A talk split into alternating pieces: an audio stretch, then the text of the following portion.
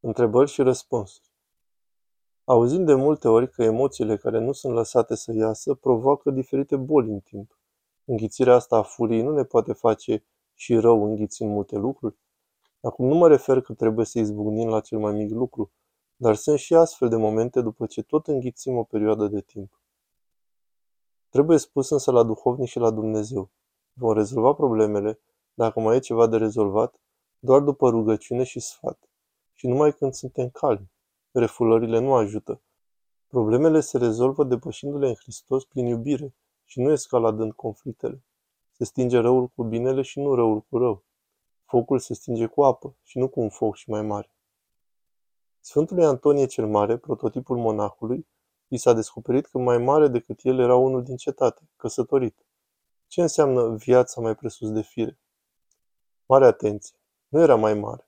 Era mai mare doar în acel gând smerit, dovada faptului că Sfântul Antonie este sărbătorit în biserică cu priveghere, în timp ce omul din cetate, despre care nu se spune că era căsătorit, a dispărut în negura istoriei.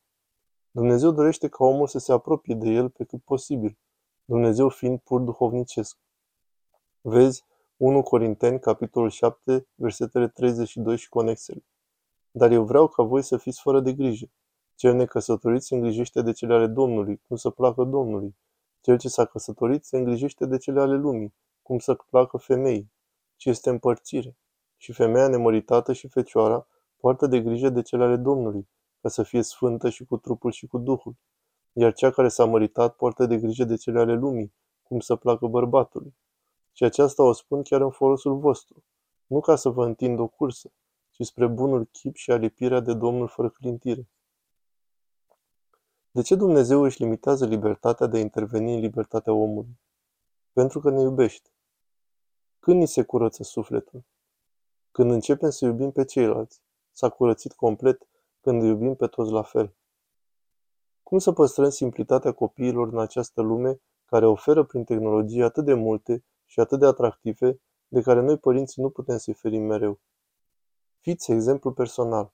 Oferiți mai multă iubire cu discernământ. Ecranele nu iubesc. Este bine ca noi să-L întrebăm mereu pe Dumnezeu când trebuie să luăm o hotărâre? Oare cum îmi pot da seama de răspunsul Domnului? Da, este bine.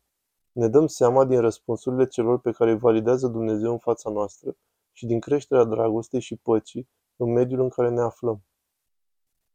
Cum se caracterizează sănătatea duhovnicească? Prin iubire de Hristos și prin acesta de semeni. Părinte, pentru un om duhovnicesc, a se încrede în propriile gânduri este începutul înșelării? Da, neascultare. Ce este nepăsarea cea bună? Este utilă pentru cei hipersensibili? Foarte utilă. Să nu dăm importanță lucrurilor care nu au în veșnicie. Care este diferența dintre conștiință și gânduri? Conștiința este vocea lui Dumnezeu, gândul este mișcarea minții. Conștiința poate să genereze gânduri. Cum să fac să văd în oameni doar că omul este creația lui Dumnezeu? Caută binele și îl vei găsi. Nu căuta răul pentru că îl vei găsi. Roagă-te lui Dumnezeu să te acopere. Cum ne putem da seama dacă o anumită situație în care ne aflăm este o ispită sau nu și cum să ieșim din situație dacă ne aflăm în ispită? După gradul de tulburare și lipsa de iubire.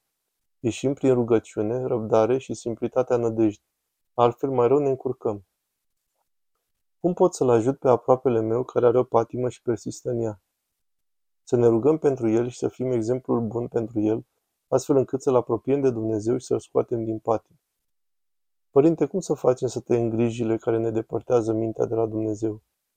Gândește-te tot timpul la veșnicia în care se intră prin moarte. Judecă care griji merită din acest punct de vedere.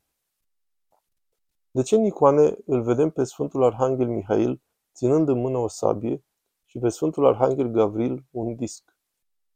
Sfântul Arhanghel Mihail este întruchiparea dreptății lui Dumnezeu, pe când Sfântul Arhanghel Gavril este întruchiparea milei lui Dumnezeu. Nu este disc, ci un glob care reprezintă lumea. Cum îmi dau seama că un gând este de la mintea mea sau de la diavol? După roade. Strângere de inimă, ură, încrâncenare, scăderea iubirii. Trebuie însă să ne curățim pentru asta. Cel mai bun mijloc este întrebarea. Citatul de azi. A cerceta gândurile înseamnă ca, atunci când vine gândul, să se ia seama la ce naște el. Îți dau o pildă. Presupune că cineva te-a ocărât și că tu ești frământat de gândul să-i răspunzi. Spune atunci gândului. Dacă răspund, îl voi tulbura și el se va supăra împotriva mea. Deci e mai bine să îndur puțin și îmi va trece. Dacă se ivește nu un gând împotriva cuiva, ci un gând în el însuși, trebuie să cercetezi acest gând și să-ți spui, unde va sfârși acest gând rău? El va sfârși în ghienă și gândul te va lăsa liniștit. Și pentru toate gândurile fă la fel. Îndată ce apare un gând, cercetează-l și taie-l. Din Filocalia, volumul 11, Sfinții Varsanufie și Ioan, scrisori duhovnicești.